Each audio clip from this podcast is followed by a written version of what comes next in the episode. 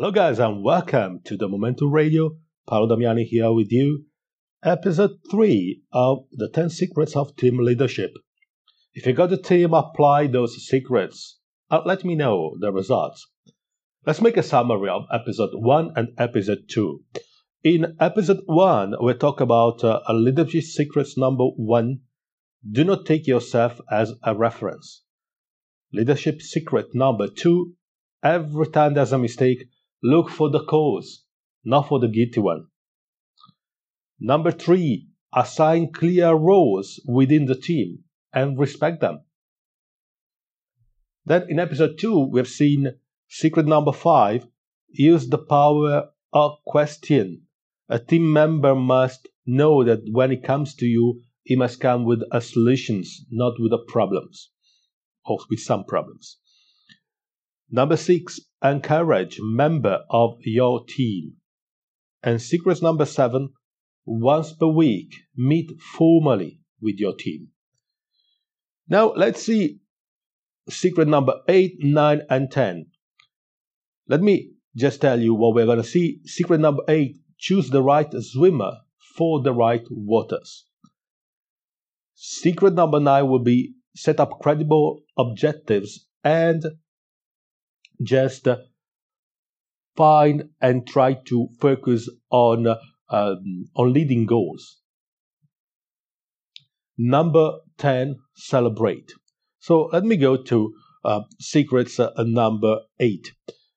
Choose the right swimmer for the right waters, which is basically how to improve the right skill for the right situations. Uh, sometimes you need some to push some members of your team uh, into what waters and uh, force him or her to swim. In in this case, when you have to do, generally do not expect the person you are pushing into waters to uh, to be happy. Uh, they rather be unhappy. They rather swear at you rather than compliment than complimenting you. But that's the way the way it is. However, you need to choose carefully who you are pushing into waters. And so, in this case, how do you choose this person? You cannot push anybody and hope him or uh, her to learn uh, swimming. In fact, when you're pushing a person into waters, you need to consider two things: the swimmer, uh, the swimmer's qualities and potential, and the type of waters or out of metaphor, the situation you are pushing or you're putting the person into. So the qualities of the swimmer and the type of waters or situation you are pushing the swimmer into. If you make a mistake in combining these two variables, you run into a very high risk of A, not getting what you want to achieve, and second, to have uh, to to lose the person. Okay, the swimmer run into a high risk of uh, drowning. Drowning. This is uh, also valid for you uh, as a person. Always consider these two things: your qualities, uh, your potential, and the situations. Sometimes there are other people that are better than us in dealing with specific situations. So you need to understand. Just let's go back to, to the metaphor. If the water you're pushing the person is uh, a swimming pool, or is uh, the ocean or is a lake or a river if it's a hot water cold water. So every situations situation usually needs different quality. So make sure you got the right combination. So how to choose? Now first of all evaluate the quality that are needed the qualities that are needed to do the job. The personal and technical qualities then choose the right person or the person that is uh, the best within your team. The person may not have all the qualities, both technical uh, uh or, or, or personal, either technical or personal. But according to your judgment, uh, he may have the potential. And uh, as a team leader, is uh, your job to discover the potential of the members of your team and make sure that while doing that job that you're putting the member into, the person can improve those skills in those areas that are going to benefit him or herself, but especially the business and your team. and uh, the company. So you choose the situation, you choose the person, you check the situation, you choose the person in order to have a personal growing for the person, but with a ultimate benefit that is uh, towards the team, your company, or your business. Once the person is chosen, let him, him, or her, or, or her know that your expectations, the kind of expectation, what is expected from them, and be ready to help the person every time the person needs it. So be open to that.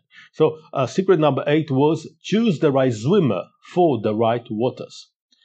Let's go now to leadership secrets, team leadership secret number nine, which is set a credible, set a credible goal, a credible objective, and uh, set credible leading actions.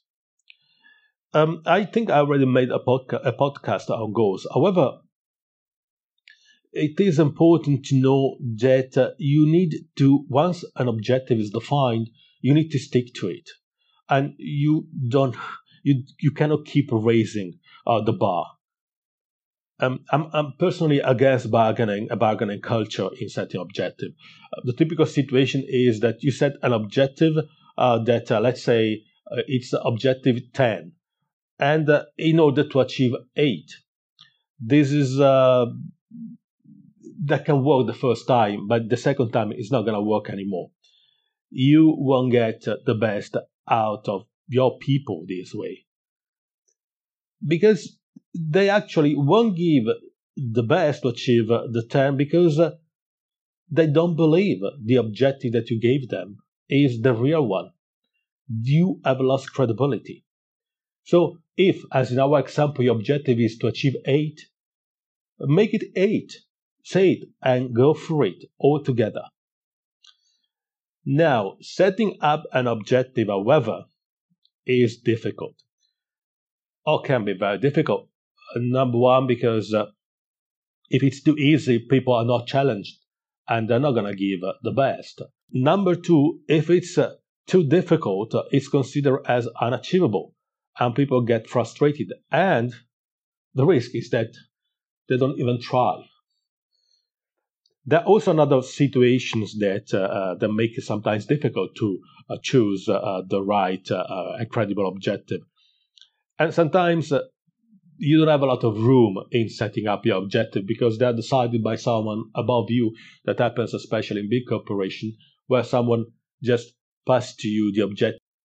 Whichever the case, just uh, the objective that you have, whichever objective you have, just try to split that in some actionable goal, some leading actions. Split your object, your overall objective in some actionable sub goals. That can be difficult, but that's actually your job as a leader. And if you're not in a leadership position yet, always think that way. Try to think that way. See the overall objective and then split it down in actionable, split it down in some actionable items and measure yourself against those actionable items. So, secret number nine was uh, set a credible objective and set credible leading actions. Leadership secrets number 10 celebrate. Now, consider your team is made by people, and you are one of those people. When we are constantly focusing our attention to the next problem and the next thing to do, to do very often we run into the risk of forgetting to celebrate what we just achieved. It doesn't take a lot to say uh, to your team, congratulations, guys, good job. We should be proud of what we achieved. And uh, you should practice this uh, with yourself as well. I've seen people be very good in congratulating others about their achievements and why forgetting to congratulate themselves. Tell yourself and congratulate yourself when you've done a good job. Make it a habit. Celebrate. Celebrate with your team. Celebrate your teams and your own achievement. I want to uh, just uh, tell you two words about the quality that you must have as a leader. Now, there are different kinds of leaderships. There can be a leadership that is more aggressive, uh, more empathic, uh, a leadership that is uh, more motivating uh, rather than the other. Whatever it is, be yourself. Find and use the type of leadership that is you. Do not mimic other. I remember when I was a, a VP, I had once a business president that uh, was parroting, literally parroting, uh, the approach of one of the um, board member. Don't do that. Be you. Be true to who you are.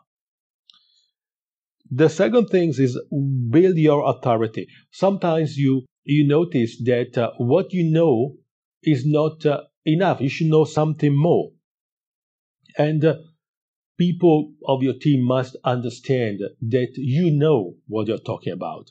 Now, I'm not talk, I'm not telling you to become an expert. Okay, the more you grow, increase your responsibilities within uh, an organization, within your family, within your business, the less probably you got time for the, the for the details, for details. However, you let's say that uh, you got a new product or you're in a new line of business you need just to understand what are the drivers of this product the drivers of the business in order for you to ask the right questions and to be perceived by your team as uh, uh, authoritative i think. That's the right word authoritative then finally act according to an ethic your ethic is a kind of compass of course, you're gonna go have preferences uh, uh of uh, uh, within your team. There are some people you like more and people you like uh, less, or within your cast or with your customer, whatever. The problem is that you should act according to an ethical compass. And uh, because remember that uh, people belong to organization, to an organization, because they feeling they're feeling good because of the feeling that generates uh, this organization. When they feel good, when they feel proud, there's a sense of belonging. And the sense of belonging is also given by the way they are treated. And when they are treated fairly, they're gonna love belonging to a team. They're gonna enjoy working for you. And you treat them fairly when you got a clear compass, a clear ethical compass. That's all for today. Thank you for listening. You can share this episode if you think it can be helpful. Go ahead and share it. And remember, as I always say, be true to who you are. Always. Talk to you next time.